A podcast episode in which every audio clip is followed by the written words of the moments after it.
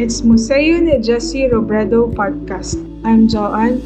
Our discussion is edited version of Katalingkasan Ruminations on Independence and Philippine Revolution in Bicol. This part 2 discussion titled The Philippine Revolution in Albay and Ambos Camarines. You can watch the whole video in our FB page and YouTube channel. Our speaker is Mr. Javier Leonardo V. Rugeria, Professor in Department of History, UP Diliman.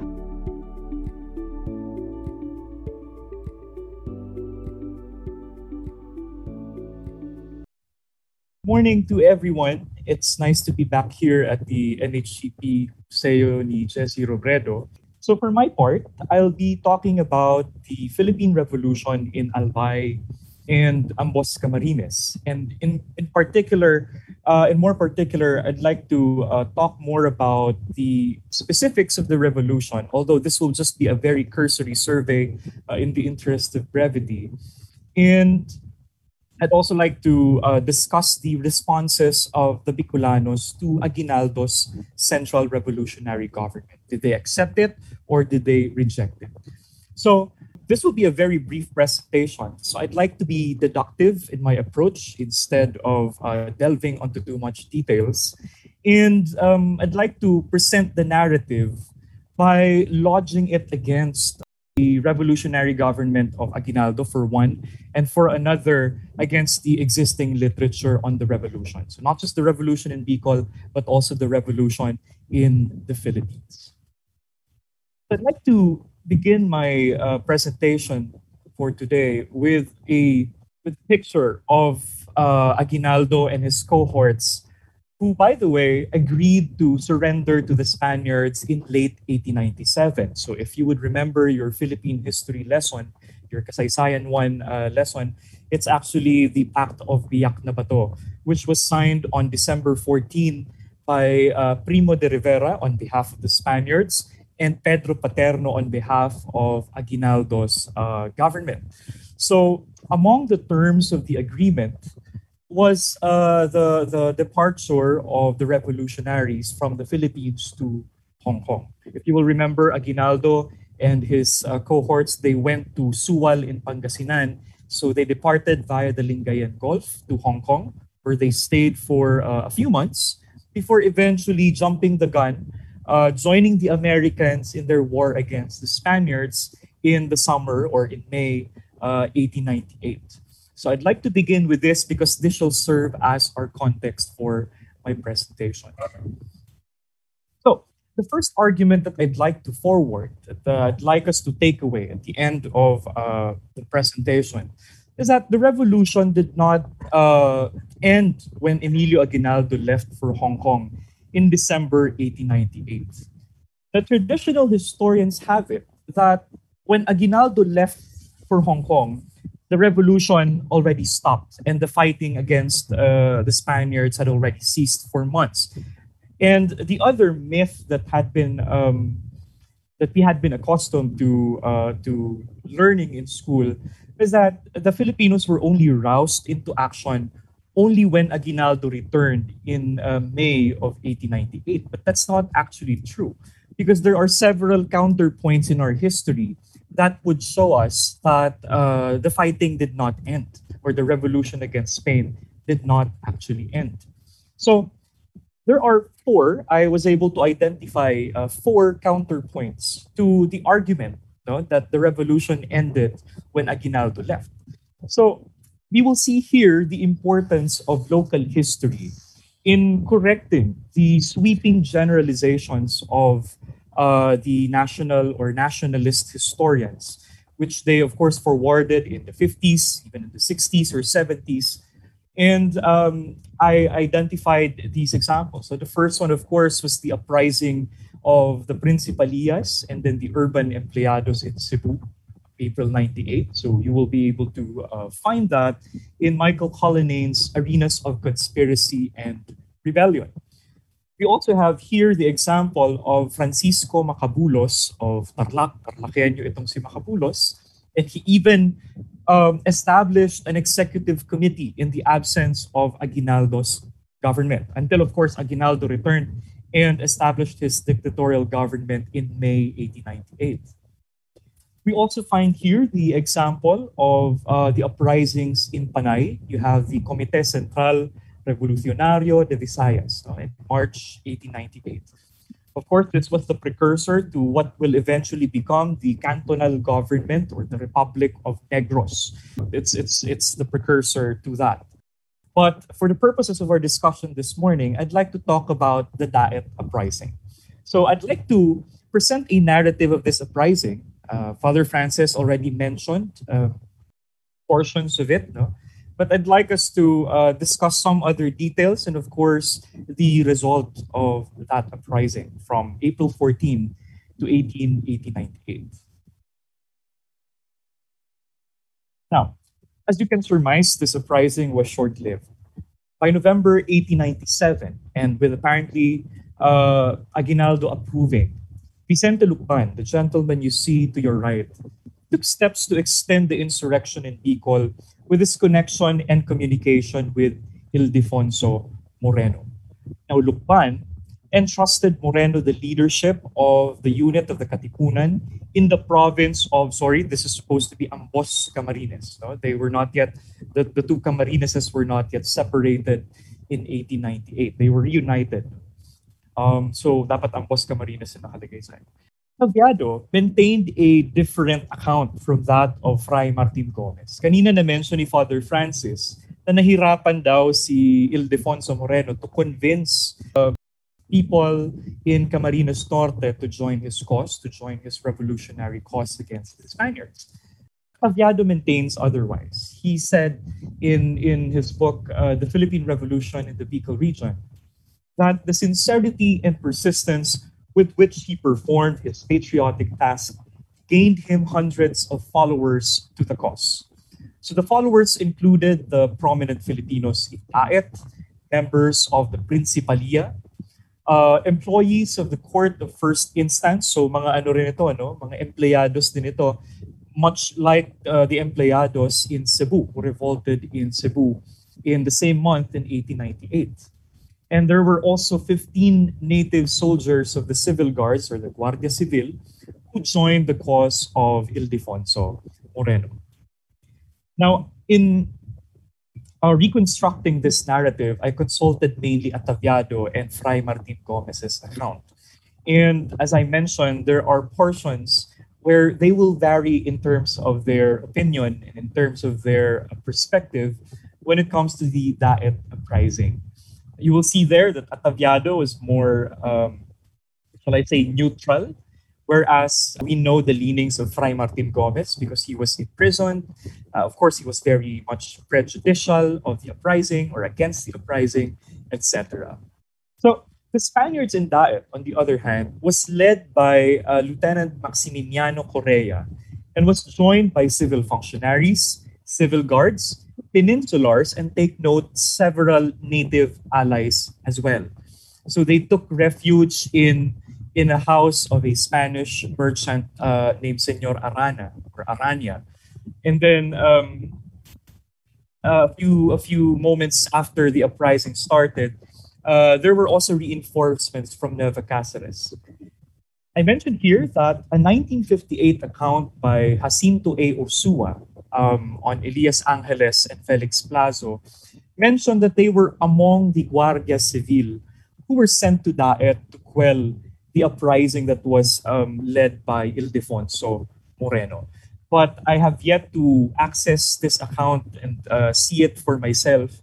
And so I was asking uh, yesterday our, our resident librarian, Miss Erica Corpus, she's uh, looking for a copy of this 1958 account and I believe it was published by uh, the Cecilio Press. So if you have any uh, copy of that, you're very much welcome to share it with us.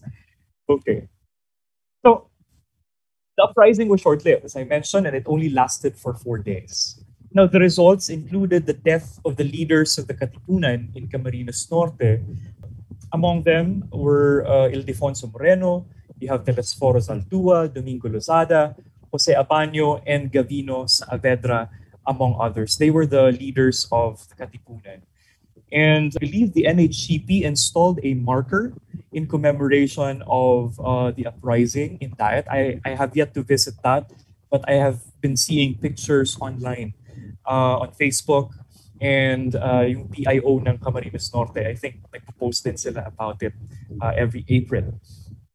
And then, of course, uh, the Katipunan unit in Camarines Norte was dissolved because, of course, the leaders were killed in, in the four-day uprising, and therefore uh, it was quelled. It was uh, already uh, ended uh, on April 18, 1898.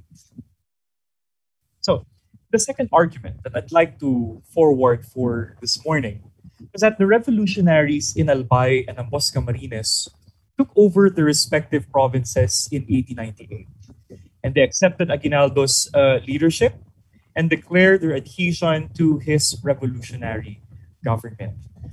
Now, recently, because of uh, the Independence Day commemoration this year, I had this uh, renewed appreciation for how Aguinaldo's government uh, legitimized his leadership in the revolution how he was able to seize leadership or regain control of the revolution upon his return on May 19, 1898. Because if you will remember, Aguinaldo abandoned the revolution, he repudiated the, the cause of the Katipunan, and he distanced himself from any movement in the Philippines uh, to, to honor the act of Biak na Bato. But I'd like us to see here that Aguinaldo, when he returned to the Philippines, he wrested control. He seized the leadership of the Katipunan, or the revolution, should I say. And I'm very interested as to how uh, the Albayanos and the people of Camarines responded to the leadership of Aguinaldo. Many, many students of mine, past and present, they do not find legitimacy in Aguinaldo's uh, leadership and government because they argue that one, it's just the government of the oligarchs, it disregards the, the interests of the masses.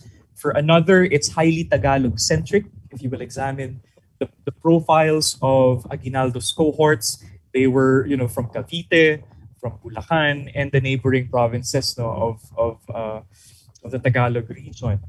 But I'd like us to, to reflect on that. And I'd like to argue as well that Aguinaldo legitimized his government, his leadership. So in this case, I'd like I'd like us to see how the people of Albay and Camarines responded to uh, the revolutionary government. And of course, to Aguinaldo's emissaries. No? Nagpadala si Aguinaldo ng mga tao. Na-mention ni Father Francis kanina. Uh, Vicente Lucban was among the expeditions he sent to southern Luzon. I will mention that in detail later. So, by September 1898, let's go to Ambos Camarines first, particularly in Nueva Cáceres. The Spaniards in Camarines anticipated the expedition of Vicente Lucban, and therefore they started preparing for their evacuation. And one of the first measures that uh, they, they did was to disarm the Guardia Civil, or the native soldiers in Nueva Cáceres. And they announced that they will be brought to Iloilo of course, this this caused agitation among the Guardia Civil because they were fearing arrest, they were fearing execution, and they were fearing that um, they would be shot by by the militiamen. So sabi dito ni Elias Ataviado, he related that uh, rumors began to spread that the disarmed soldiers of the civil guard would be shot by the militiamen. In the afternoon of September 18th, by the way, fiesta noon, the governor of the province reviewed the militia, and the volunteers and the civil guards interpreted this as a confirmation of the rumors.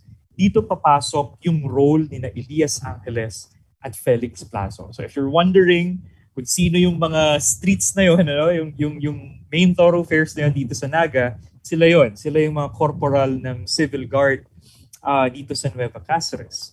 And according to Ataviado, uh, the corporals maintained that their only way out of that impending situation or fatal situation was a revolt, and they convinced all their comrades of the need of this step to save themselves from certain and imminent death. So they struck, I believe, on the next day, September 19th, if I'm not mistaken. Uh, again, fiesta noon, no? And uh, dun sila uh, Sumalakay. So the result of that uh, revolt in Nueva Cáceres was the surrender of the Spaniards in Ambos Camarines. Vicente Zaidin, who was then the provincial governor, capitulated, and as a result, the establishment of uh, the provisional government of Ambos Camarines. So Elias Angeles uh, and his cohorts established a provisional revolutionary government in Camarines. Let's now go to the case of Albay. So in contrast to the uprising in Daet and the revolt in Nueva Cáceres, the transfer of the provincial government to the provisional revolutionary government in Albay was peaceful. It took place on September 22, 1898, just a few days after the revolution in Cáceres or Nueva Cáceres broke out. It was peaceful, and uh, according to Norman Owen, uh, in one of his essays, he said that the Spaniards, having heard of the surrender of Manila to the Americans, simply turned over the authority to a committee of leading members of the Principalia. So, Father Francis mentioned earlier that at first, the popular sentiment in Albay was the election of a secular priest to head uh, the said provisional government. And Father Victorino Peña, the parish priest of Albay, was nominated to become president.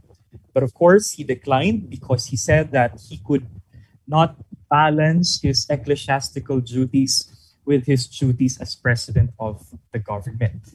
So he nominated instead in his place Don Anacleto Solano of Camalig, and he was therefore appointed the president of Albay's provisional government. The other members of the government included uh, Don Anacleto Solano, Aniceto Gomez Medel, Marcial Calleja, Mariano Goyena, and Paciano Imperial. Judging by their last names, of course, they were part of the Principalia families of Albay. So, this provisional government on September 22, 1898, drafted a resolution. And the, res- the resolution read uh, Assembled in the former capital of the same province, the reverend parish priests of the said capital and of the neighboring town of Legazpi, in representation of the Filipino clergy of this province and the citizens who signed this document with the said priests, in uh, representation of the towns. In view of the depart, departure of the Spanish authorities and functionaries, of the parish priests pertaining to religious orders, and of the majority of the Spanish colony, the said priests and the represented, uh, representatives of the town, sorry, have voted unanimously to constitute a revolutionary junta subject to the central republican government. To assume charge of the control of the province with the object of maintaining public order, therein so necessary in these critical times, and to turn over the said control to the representative of the constituted government of the Republic of the Philippines as soon as he arrives in this province. So we see in that resolution uh, the adhesion of the provincial government. So they were just waiting for Lucban to arrive in Albay before they will transfer the leadership or the, the government to, to. And then, of course, later on, uh, Vito Belarmino would also become the, the military commander of Albay. He's also a general of Aguinaldo. And he, if I'm not mistaken, he was the one who led the political reorganization. And they held elections and uh, I believe Norman Owen mentioned in his essay that it was um, Domingo Samson who was elected uh, governor of Albay. Domingo Samson was an ilustrado and he was actually uh, returning from Spain. He studied in Spain in the 1890s. So yun. Uh, the resolution also uh, designated the officials. Of course, you have the, the provincial president Solano, uh, the vice president was Aniceto Gomez Medel. The delegate of justice was Senor Marcial Calleja. The councilor of finance was Senor Mariano Goyena. And uh, uh, the leader of the police or, or the, um, yeah, the, the delegate for the police would be Senor Mariano Soriano. And secretary of the said junta was Senor Paciano Imperial. So uh, the resolution concluded with the following sentence. It said here that all the members of the provincial junta and all the members of the assembly in their respective representations spontaneously proclaimed their sincere adherence to the Republican government of the Philippines, all of them offering their lives and properties to the prosperity and progress of Filipinas, the Inang Bayan or the motherland. So we will see here um, how the provisional government of Albay uh, peacefully transferred the government to the military commander later in 1898. They also contributed money, a lot of money, um, to the revolutionary cause. Actually, Albay yung isa sa mga pinakamalalaki yung contributions during the revolution. So on September uh, 28, 1898, the president, Anacleto Solano, sent a message of adherence to Emilio Aguinaldo, president of the revolutionary government. It was brought to Malolos by a commission headed by Don Macario Samson, I'm very sure relative pa to ni uh, Domingo uh, Samson. He was the municipal captain of Kamalig. Now, um, maybe this will be my uh, final points for the morning. In July 1898, Aguinaldo appointed and sent General Vicente Lukban to southern Luzon, it includes Bicol, to occupy the provinces there and establish his revolutionary government. Now, when Lukban arrived in Albay in November, Solano and the officials of the provincial government turned over the command of the province. So, ayun, uh, tinupad nga nila yung sinulat nila doon sa resolution, September 22 resolution. And Lukban uh, was in command of the province until November 22, 1898, until he was replaced by uh, General Vito Belarmino. So si Lukban afterwards, bumalik siya sa Nueva Cáceres after his uh, brief stay in Albay. Elias Ataviado observes, or at least uh, he painted a clear and vivid picture of how the people of Albay received uh, Aguinaldo's government through, of course, the emissary he sent, General Lucban. So he observes, uh, number one, that the people of Albay uh, received General Lucban and his subordinates enthusiastically in all the towns through which they passed. In Ligao, there were two days of festivities, the party being the guests of Don Ramon Santos, and in Camalig, the part was uh, sorry the party supposed to be the party was met at the outskirts of the town by a parade it was even headed by a float and several uh, women on horsebacks no, nakakabayo mga babae uh, dressed as amazons ito yung kanilang welcome parade para kay uh, para kay Vicente Lumpan saka dun sa mga kasamahan niya so we see in these examples that um, they were welcomed enthusiastically, warmly by the people of Albay. Uh, hindi ko na na-mention dito, but uh, the same was the case in Nueva Cáceres. The reception was the same. And uh, Lukban was uh, welcomed there by the provisional leaders of uh, Camarines. So in the interest of brevity, yung Albay na lang yung minention ko, yung case study ng Albay. So, in summary of my presentation this morning. Again, I'd like us to take away that uh, the revolution against Spain did not end when Aguinaldo left for Hong Kong in December 1898. It continued in several provinces of the Philippines. And again, this is where uh, the local histories will come in. And we will see that it is very important because local histories will give us the corrective measures no? It will correct the uh, the myths, the generalizations of national slash nationalist histories? Which was of course centered in Aguinaldo's government or in the Tagalog provinces. So my invitation to our viewers and to our um, uh, followers in Saysay Bicol on Facebook is that we go back to our localities, we examine it, we see that um, we will see, we will be surprised to see that uh, some generalizations, if not all, uh, are not necessarily true because we can present counterpoints or counter examples. Like the Daet uprising, uh, we can, of course, use that in support of this argument. And of course, again, the second argument I presented this morning was that the revolutionaries in Albay and Ambos Camarines took over the respective provinces in 1898. They accepted Aguinaldo's leadership and declared their adhesion to the revolutionary government.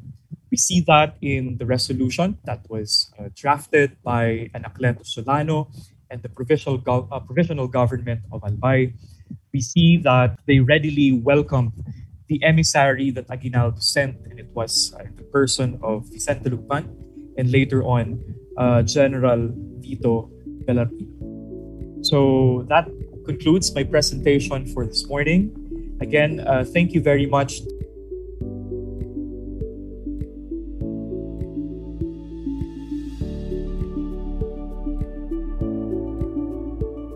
Thank you for listening.